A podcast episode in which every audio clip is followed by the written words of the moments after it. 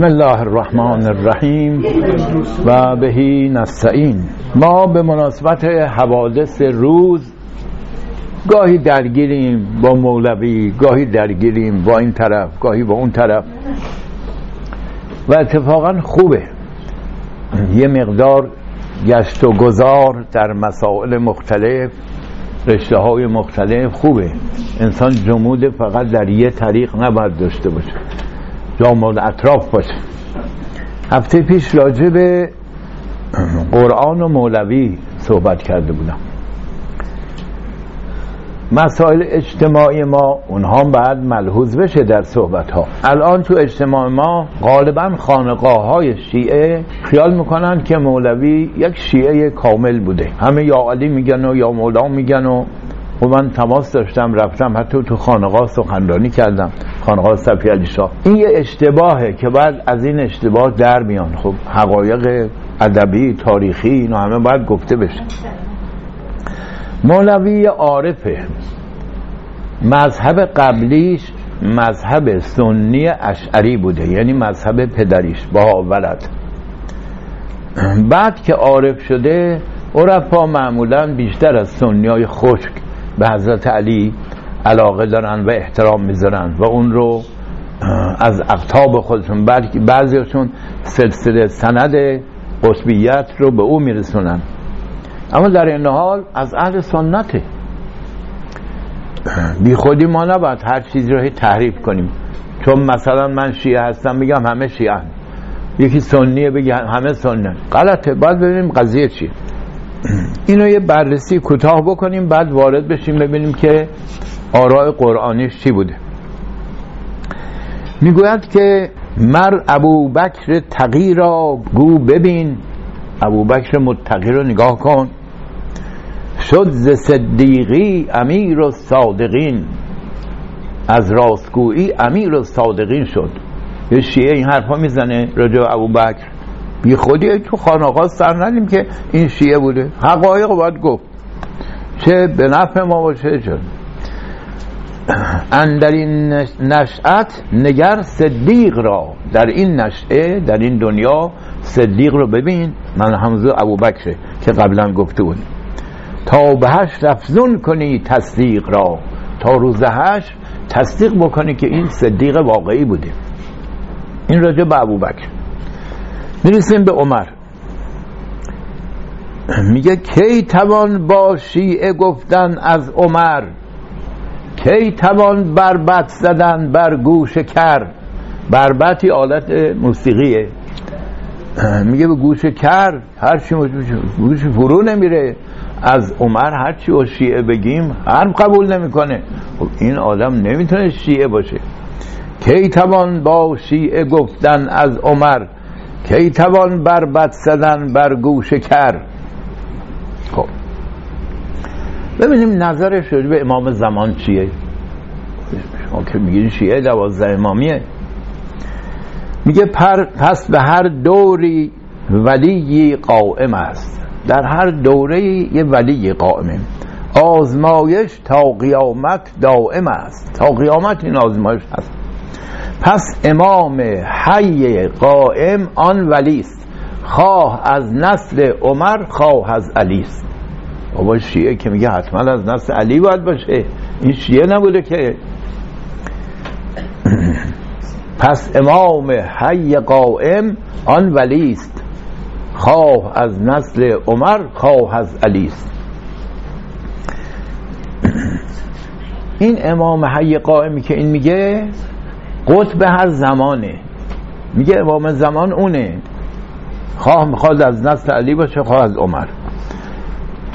مهدی و, مهدی و هادی وی است ای راه جوی. هم نهان و هم نشسته پیش روی. یعنی جلو نشسته قایب نیست ولی باطنش نهانه که باطنش باطن ولایته. به اصطلاح صوفیه و راجب سابقه عمر حتی اینطوری میگه. عمر قبلا که ایمان نداشته بعد به پیغمبر رسیده ایمان آورده.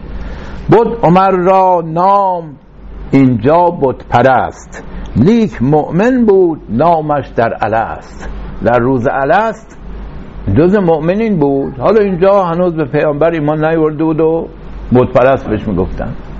خب شیعه که اصلا طاقت نداره این حرفا رو رجوع خلفا بشنه و رجوع امام زمان. پس بی خودی ما حالا در این حال مقام حضرت علی هم فوقلاده بالا می‌دونه اشعار مختلفی داره که اونا هم باید بخونیم. ولی غالب عرب هم همینطورن. در اینی که مذهب سنی دارن و نسبت به حضرت امیر هم فوقلاده ارادتمندن.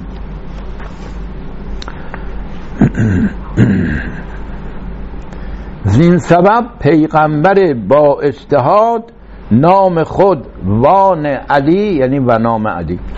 نام خود وام وان علی مولا نهاد. اشاره به حدیث قدیر خون بکنه من کنت مولا فاز علی مولا گفت هر کس را منم مولا و دوست ابن ام من علی مولای اوست. بنابراین قدیر خون اینطوری تفسیر کرده. خب. گفت پیغمبر را علی را گفت پیغمبر علی را که علی شیر حقی پهلوانی پردلی. لیک بر شیری میفکن اعتمید اندرا در سایه نخل امید. یعنی به شیری خودت اعتماد نکن. امید رحمت الهی رو داشته باش همیشه. اعتماد به قدرت و از کنم که نیرو خود نکن. میگه پیغمبر اینطوری بعدی گفت. به حال از علی آمول از علی آموز اخلاص عمل شیر حق رادان منزه از دقل از این اشعارم راجع به علی زیاد داره. حتی یه شعری داره که من گمان نمی کنم مال مولوی باشه. چون تو مصنوی ندیدم توی دیوان شمس هم ندیدم. قلوب آمیز خیلی. از کنم که بله.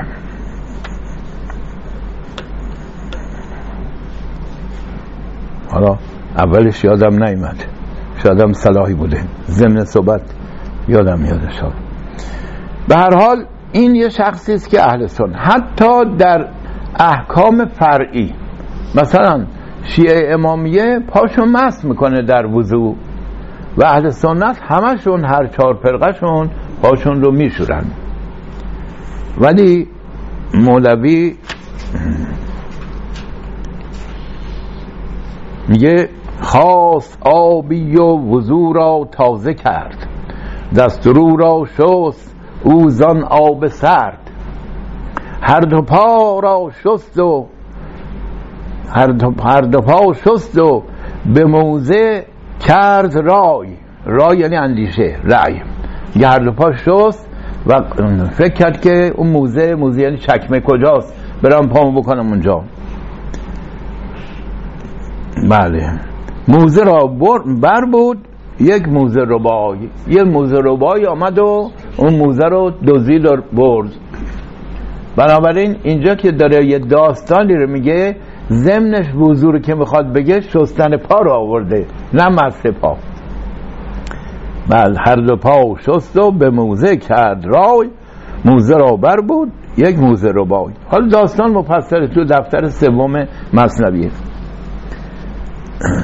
شعرهای دیگه هم همینطورن مثلا حافظو که اینقدر اصرار دارن به اصطلاح شیعیان که بگن که این شیعه بوده اونم سنی بوده. بر اینکه شاگرد قاضی ایجی بوده که متکلم بزرگ شیراز بوده. و از کنم که با کتاب او سر کار داشته پیش اون درس میخونده. بعدم شافعی رو بزرگترین فقیه میشماره. میگه درس عشق رو از شافعی نیاموزید. برید از حلاج بالای دار بیاموزید. یعنی شافعی رو مظهر یک فقیه بزرگ می‌دونه. خودش هم مذهب شافعی بوده. حتی شیعیان میگن که ما باید در نماز نماز میت چهار تا پنج تا تکبیر بزنیم. الان به صحرا که برین تمام نماز ها اینطوره. پنج. ولی حافظ میگه چون از چشمه عشق من وضو گرفتم چهار تکبیر زدم یک سر بر هر چه که هست. از من همان دم که وضو ساختم از چشمه عشق از چشمه عشق که وضو کردم نماز میت خوندم بر ماسب الله. چهار تکبیر زدم یک سره بر هر چه که هست. وقتی که طرف خدا رفتم و وضوی عشق گرفتم همه چیز رو مورد انگاشتم جز اون حی قیوم. خب شعر عرفانی قشنگه. ولی در این حال حکایت از مذهب فقهی حافظ می‌کنه. در ایران خب قبل از صفویه قالب بزرگان دانشمندان اینا سنی بودن حتی بله فردوسی اونم همینطور اول همون دیوان فردوسی چقدر از ابوبکر و عمر عمر کرد. اسلام را آبیار بیا راست گیتی چو باغ بهار. ابوبکر رو میگه عثمان رو میگه بعدم بعلی می‌رسه اونجا تکیه بیشتر می‌کنه. اون تا یه فرمولی هم بعضی دارن میگن شیعه بوده تقیه کرده. یعنی چه آقا؟ این چه حرفیه؟ تمام ایران تقیه کردن. نه با قبل از صفویه مذهب رسمی کشور بوده.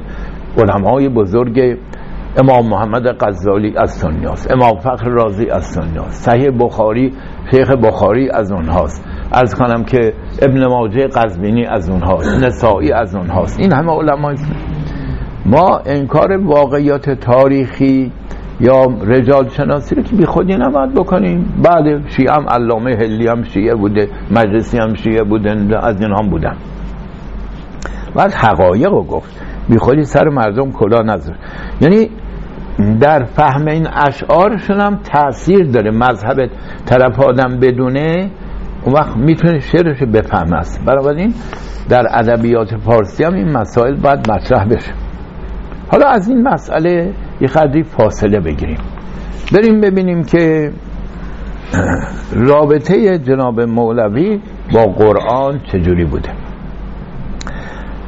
یه داستانی هست در قرآن کریم که ابراهیم ستاره رو دید و گفت هازا ربی و بعد وقتی افول کرد یعنی غروب کرد گفت انی لا احب الافلین و ماه دید و همینطور خورشید دید همینطور بالاخره فهمید همه اینا رهگذرن.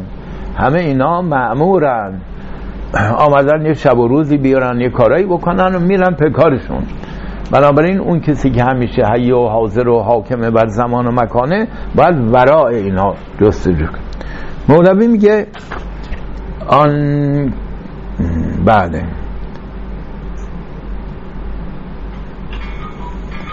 آن که گه ناقص گهی کامل بود نیست معبود خلیلافل بود. آن که گه ناقص گهی کامل بود نیست معبود خلیل آفل بود. این آفل بله این آفل تقریبا دو تا معنی داره. یه معنیش غروب کننده است. همون که ظاهر قرآن همینطوری که دید خورشید غروب کرد ما غروب کرد. به یه معنی عرفانی و فلسفی همه موجودات آفلن. هر موجودی یه ظهوری داره یه غروبی. تولد شما با ظهور شما شروع شده و انشاءالله بعد از صد سال دیگه فوت شما با غروب شما مقارنه. و همینجا ابن سینا در کتاب الاشارات و تنبیهات گفته که ببینید حضرت ابراهیم نگفت من دوست ندارم این ماه افول کننده را این خورشید وقتی که دید ستاره افول می‌کنه خب بعد مفرد بیاره بعد بگه این ستاره افول کننده رو من دوست من دنبال حقیقتی هستم که همیشه حضور داشته باشه گفت انی لا احب یعنی این و همه افول کنندگان رو من دنبالشون نیستم. و همه موجودات افول دارن غروب دارن همطور که ظهور دارن تولد. ابن سینا هم همین رو گرفته تو اشارات میگه عالم امکان عالم افوله عالم ظهور و غروبه. بنابراین باید این عالمی که عالم ظهور و غروبه و دائما در سیلان و حرکت و تغییره یه تکیهگاه ثابتی داشته باشه که اون دیگه افول نداره. ابراهیم دنبال اون میگشت. اگر ابراهیم دنبال اون نبود چرا ستاره رو دید؟ گفت من دنبال افول کنندگان نیستم. پس قبل از این باید تو ذهنش این باشه که حقیقت عالم یه حقیقت ثابت و واجبی است. حالا باید اون رو مستاقش رو پیدا کنیم. ستاره است ماه خورشید بوت زمین آسمان درخت. نه گفت انی و جهت وجه للذی فطر السماوات بلد اون حقیقت رو باید ورای اینا پیدا کنیم.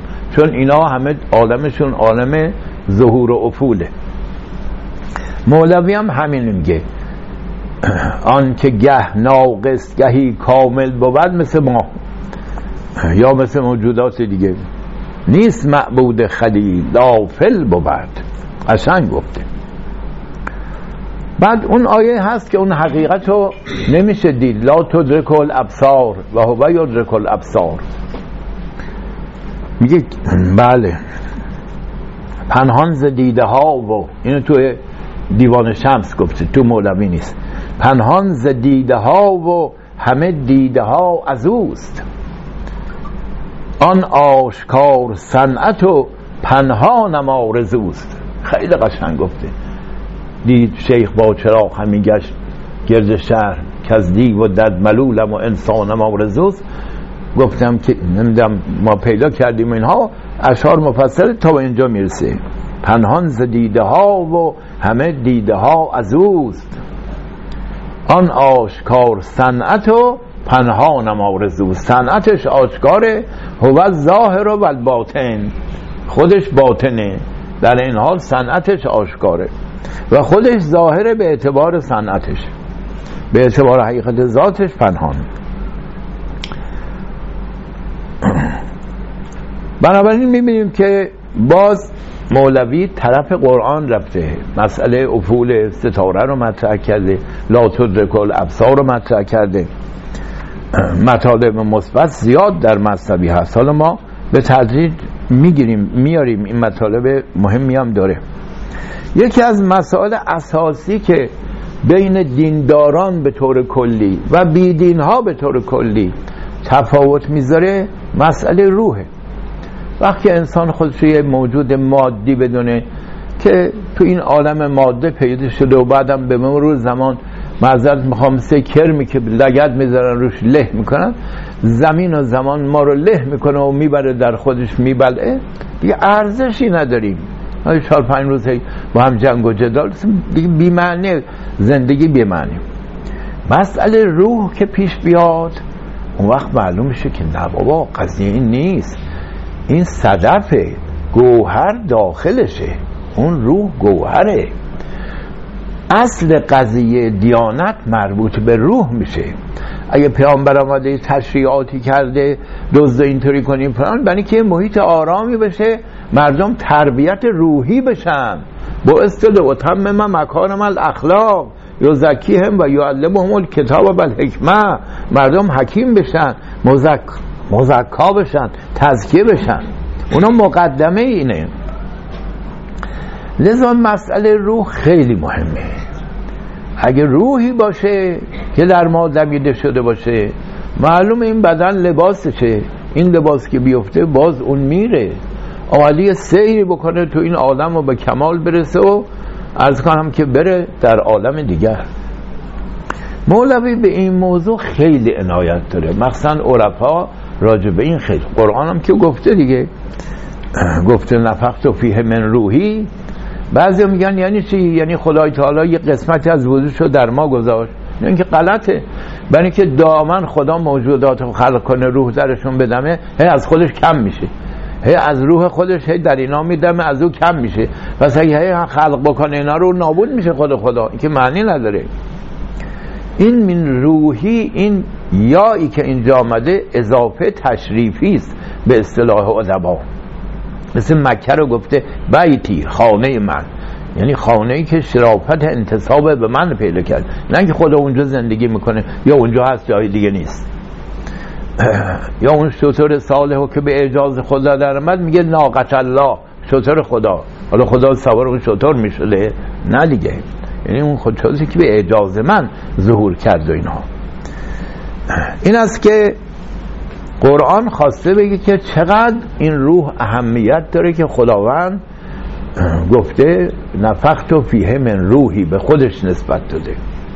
اگر این روح نبود خدا شناخته نمی‌شد اصلا. ماده که کوره خدا رو نمیشناخت. تمام اهمیت دین مربوط روحه.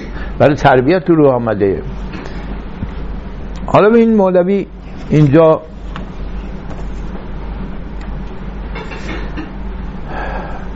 زیر و بالا پیش و پس وصف تن است. این تنه که میگیم اینجا پایینه اینجا بالاست این جلوه اون پشته زیر و بالا پیش و پس وصف تن است. بی جهت ها وصف جان روشن است. این جان روشن که در انسان هست بود نداره. نمی‌تونی بگی دست راست جانم دست چپ جانم. بالای جانم پایین جانم پشت جانم روی جانم. این پشت بدنه روی بدنه بالای بدنه. پایین. خیلی قشنگ توجیه کرده. زیر و بالا پیش و پس وصف تن است. بی جهت ها یعنی بعد نداره. وصف جان روشن است.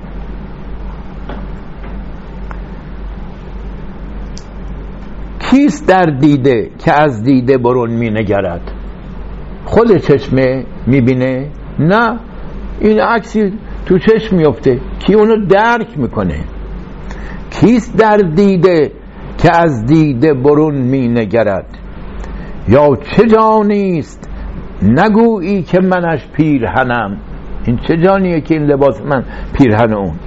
کیست در گوش که او میشنود آوازم؟ خود گوش خب سر جای خود ببینید اولاغه داره بار می‌کشه هزار کیلو داره می‌بره. یه منطقه میفته میره. چی کم شد از اون؟ چی کم شد از اون؟ چه نیرویی در او بود که یه منطقه کم شده افتاد مرد؟ کیست در گوش که او میشنود آوازم؟ یه امواج صوتی می‌رسه به گوش. کی می‌فهمه که اون طرف چی گفت؟ از فاصله امریکا تا اینجا از طریق تلفن. یا کدامین که سخن می نهدن در دهنم. همه اشاره به همون حقیقت روح انسانه.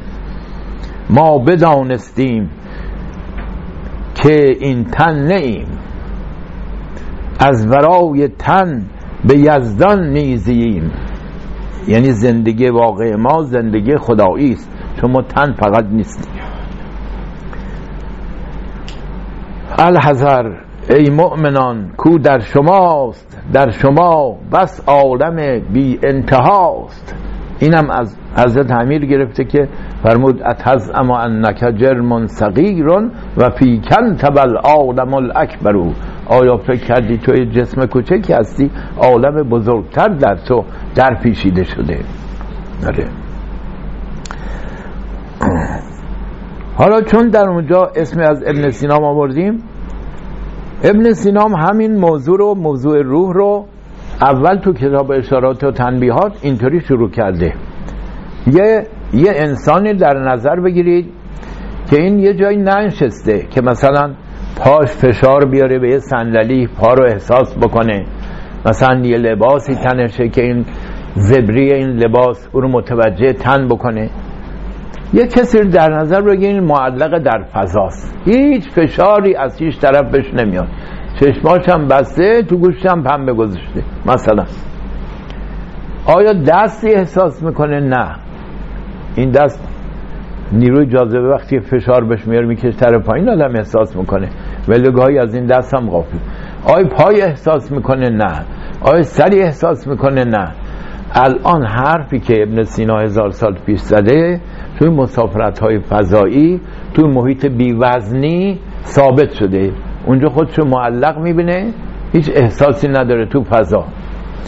بعد میگه ولی من خودشو گم نمی‌کنه. این خیلی مهمه. میگه همه چیز گم می‌کنه الان شما پشت سرتون رو احساس نمی‌کنی. ولی تا دست بزنی احساس می‌کنی. یه فشار روش بیاد. حالا اگه تمام بدن شما همینطور بهش احساس نیاد گمش می‌کنی. هیچ احساس نمی‌کنی بدن دارم اما خودتو گم نمی‌کنی. پس خودتو غیر از بدن توست. اون وقت بعد شروع می‌کنه به اصطلاح میگه که این خودمون رو علم حضوری بش داریم. نه علمی که از خارج بیاد. علم حضوری داریم. علم حضوری از هر چیزی یقین تره شما رو من وقتی می‌بینم خب تو خوابم شما رو می‌بینم. اما وقتی خواب میشم اینا شما نیستی. ولی علم حضوری از بیرون نیومده. مثل مثلا اشخاص که از بیرون سراب رو مثلا آب می‌بینیم و اشتباه می‌کنیم. این در خودم هیچ وقت خودمون رو گم نمی‌کنیم. میگه به علم حضوری ما میابیم که بعد نداریم وزن نداریم. اگه بگن آقا تو فکر چند کیلوه؟ چند متره؟ هوش چند متره؟ بعدش چقدره؟ رنگش چیه؟ به علم حضوری درک می‌کنیم که مجردیم.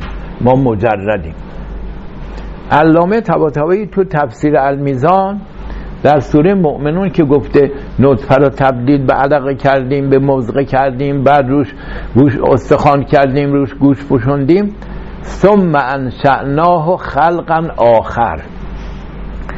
نمیگه یه خلقت دیگه کرد یه خلقت دیگه کردیم. در ردیف اونها. میگه یه خلقت دیگری که با بدن تفاوت داره. از اون جنس نیست. یعنی همونا نگفته. اونا رو گفته اینو تبدیل کردیم به اون. اینو تبدیل کرد اینجا میگه ایجاد کردیم خلق دیگری را. میگه این دلیل بر تجرد روحه که روح ما یه امر مجرد. یه امر لطیفی است. با ماده به هر حال تفاوت داره. حالا حکما گفتن مجرد مطلق خداست ولی به هر حال اینم مجرد نسبیه. از عوارض بدنی. حالا اینجا مشکلات زیاد هست. اینکه مجرده چجوری با بدن همکاری می‌کنه. از کنم اینا تو به روانشناسی شفا اونجا ابن سینا مطرح کرده خیلی صحبت های مفصله. ولی اینو می‌خوام بگم که مولوی هم اینجا همون شعر که اول خوندم چقدر زیبا. من هر چقدر اینو می‌خونم سیر نمیشم. زیر و بالا پیش و پس وصف تن است. بی جهت ها وصف جان روشن است. این جان روشن جهت نداره بعد نداره چپ و راست نداره چپ و راست به اعتبار بدنه. آره. ما بدانستیم که این تن نیم از ورای تن به یزدان میزه ایم اونو ابن سینا است که انسان معلق در فضا. یه انسانی که معلق در فضاست و اون موقع اصلا فضا نوردی مطرح نبوده. ولی اون ذهن نابغه ابن سینا این تمثیل را برده که نشون بده که انسان حقیقتش جوهرش غیر از این بدنه. این بدن یه لباسی برای حالا وقتی که قضیه اینطور باشه یعنی مسئله روح آدم توجه داشته باشه و به فهم جوهر حقیقیشونه بیشتر از اینکه هر روز پا میشه سر صورتشو میشوره. هی غذا می‌خوره واسه اینکه قوی بشه بتونه را بره به فکر اون جوهره میفته. این عرضه این لباسه اون جوهره اون حقیقته. بیشتر شستشوی روح بکنیم. یا زکی هم و یا علم کتاب و الحکمه هر روز سر صورت هم میشونیم. هفته چند دفعه حمام میریم. ولی چقدر روحمون رو از آلایش ها پاک می‌کنیم. چقدر خودمون رو شستشو میدیم. از اخلاق بد از صفات بد. چقدر در به خاطر اینکه ما اصل رو بدن می‌دونیم. در حالی که اصل روح و حقیقت ماست و این بدن لباسی است که کهنه میشه پلاسیده میشه به زودی از بین میره. روحی که پرواز می‌کنه و میمونه. بله. خب. اما این جناب مولوی با این نبوغش بالاخره بشره. مولوی پرستی غلطه. ما باید نقاد باشیم. حتی در برابر بزرگان وقتی که تسلیم محض بشیم بنده اونا شدیم. ما به بزرگان به حالت تعبد نباید نگاه کنیم. به حالت تعلم از اونها باید نگاه کنیم. علم آموختن نه تعبد سرسپردگی بندگی. در تصوف متاسفانه اینطوریه.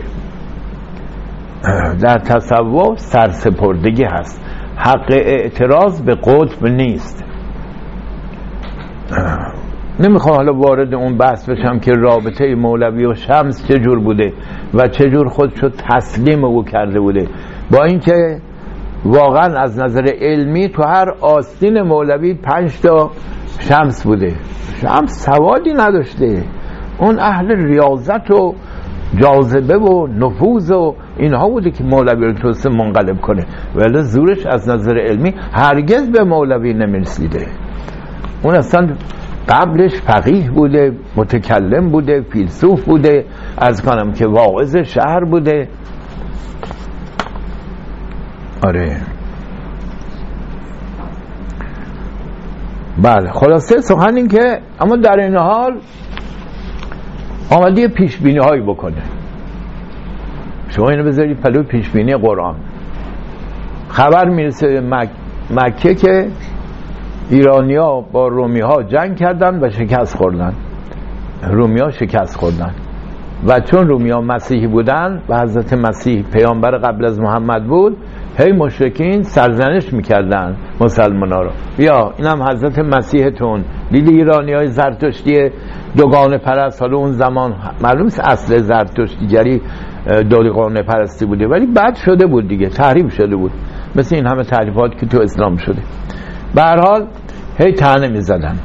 بعد اونجا قلبت روم فی ادن الارض و هم من بعد غلبهم سیغلبون فی بزع سنین. بز یه عددی است که با در فارسی بهش میگیم اند. پنجاه و اندی. اند از سه هست تا نه. کمتر از ده. بز هم همونطوره. بعد ابوبکر سر همین رفت هنوز شرط بندی در اسلام تحریم نشده و تو تاریخ نوشتم. رفت با مشرکین سر مقدار زیاد شطور. ارز کنم که شرط بست سه سال. آمد پلو پیامبر پیامبر گفت نه این حد اکثرش خدا گفته.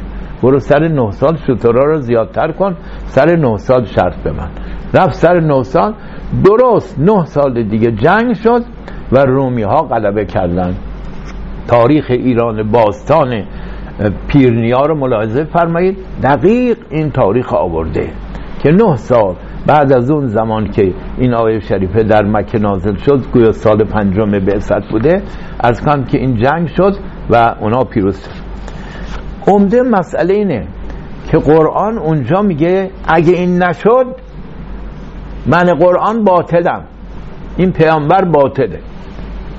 وعد الله لا یخلف الله وعده بلکن اکثر الناس. این وعده منه خلف وعده نمی کنم بابا اقلا اینجا یه جایی بذار که اگه جنگ نشد اگه باز شکست خوردن اگه جنگ تأخیر شد کار خراب نشه. به قدری محکمش می‌کنه. اما جناب مولوی معاصر با دوره عباسی بوده. آخرین خلیفه عباسی المستعصم بالله زمان مولوی بوده. مولوی خیال می‌کرده که عباسیان تا قیامت حکومتشون هست. میگه یه روزی عباس در جنگ بدر آمد به جنگ پیامبر. اموی پیامبر بود. یه اموش مثل ابو طالب یه اموش مثل حمزه یه اموش مثل ابو لحب یکی مثل عباس. اینا متزلزل اونا محکم. مثل حمزه و اینها. سید شهدا پیامبر به حمزه گفت. میگه اون آمد اونجا ولی در تقدیر خداوند همون عباس به اصطلاح پشتیبان دین شد. بعد اسلام آورد بعدم آل عباس همه خلفای زمان هستن که زمان مولوی بودن. اینا تا قیامت علاوه پیدا می‌کنن. آمده عباس هر از بهر کین هر بینی جنگ. به جنگ پیغمبر آمده روی کینه ورزی. بهر قمع احمد و استیز دین. غم یعنی در هم شکستن. آمده ستیزه کنه با دین محمد و اونو در هم بشکنه. گشت دین را تا قیامت پشت رو در خلافت او و فرزندان او. قافل از این که تا قیامت این و فرزندانش میان رو کار رو به اصطلاح پشتیبان این دین میشن. یه چند سال گذشت خواجه نصیر دین توسی به اتفاق هلاکو خان رفت. جناب خلیفه مستعصم بالله رو شکست دادن و همه گفتن این خلیفه خداست. و خلیفه رسول الله این بکشینه زمین زیر رو میشه آسمان به هم میریزه. گفتم خب اینو نمد مالش می‌کنیم. می‌کنیم. تو نمد یه فشار میدیم نگاه می‌کنیم. اگه دیدیم آسمان سر صدایی کرد دست بر میداریم. اگه دیدیم نه تو تاریخ نوشتن. اینقدر خلیفه بیچاره مسلمان دادن تا خپش کردن. هیچ خبری هم نشد. بعدم منقرض شدن. هیچ شعر ایشون چی شد؟ هیچی سرجاش خوش شد. پس اینا که ادعا می‌کنن که ما اولیاء خدا هستیم باطن و ظاهر بر ما آشکار چنین چنانه اینطوری نیست بابا. حرفا رو بزنین کنار. تعصبات بزنین کنار. اون پیامبر که به وحی خبر میده که اینطور میشه بعدم میگه اگه نشد این وعده خداست. خدا خود وعده نمی‌کنه. اینطور محکمش می‌کنه. بشرن دیگه. بالاخره به کمالاتی رسیدن اینطوری. مولوی خیلی بیادبه. اسامی از کنم که زشت و قبیه رو به سراحت میاره که ما مگه بخوایم تو این جلسه بیاریم؟ ما میشیم مثل مولوی دیگه. بنابراین می‌گذاریم از اینجا. ولی خودش میگه از خدا خواهیم توفیق ادب. بی ادب محروم ماند از حکم رب. بابا تو که این داری میگی؟ از لطف رب. تو که این داری میگی؟ پس چرا اینقدر بی ادبی می‌کنی؟ داستان میاره خیلی عجیب و غریب. بله. بالاخره مسئله این است که اینا افراد بشرن مطالب خوب دارن عالی دارن. انسان در اوج حزیز دیگه. همیشه که حضور قلب تو عبادت نداره. یخ میمی الله اکبر میره تو بازار. تا السلام علیکم مشغول چونه زدن و خرید و فروشه. ولی در بله داد نمازه تموم شد. یه وقتی هم تا میگه الله اکبر اشکش میریزه. حال انسان اینطوریست اللهم صل علی محمد و آل محمد.